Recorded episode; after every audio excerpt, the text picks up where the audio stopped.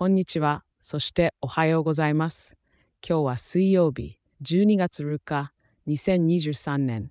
あなたのための天気予報をお届けします。東京のあなたへ。今日はちょっとびしょびしょになりそうなので、傘を手放さないでくださいね。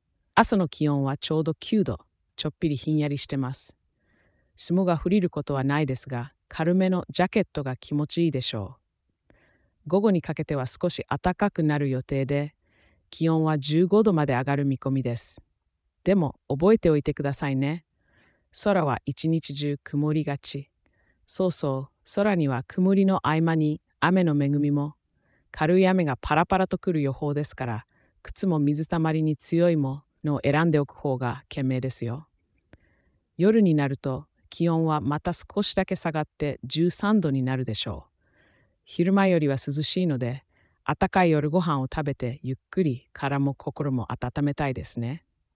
風に関しては速さは約 6km 毎時で、ヘキセイスからのそよ風がピューピューと吹いてきそうです。時折突風もあるので傘を強く握って、軽い雨は合計でおよそ3ミリ程度と予想されています。傘の下、静かな雨音を楽しみながら、ふとした瞬間に都会の喧騒を忘れるのもいいかもしれませんね。東京は今日もたくさんの魅力が待ち受けています。昼休みには少し雨足が弱まった時を見計らって、近くの公園で新鮮な空気を吸うのもいいでしょう。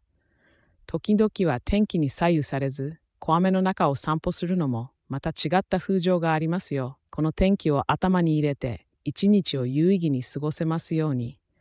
明日もここでお待ちしていますから、またチェックしてくださいね。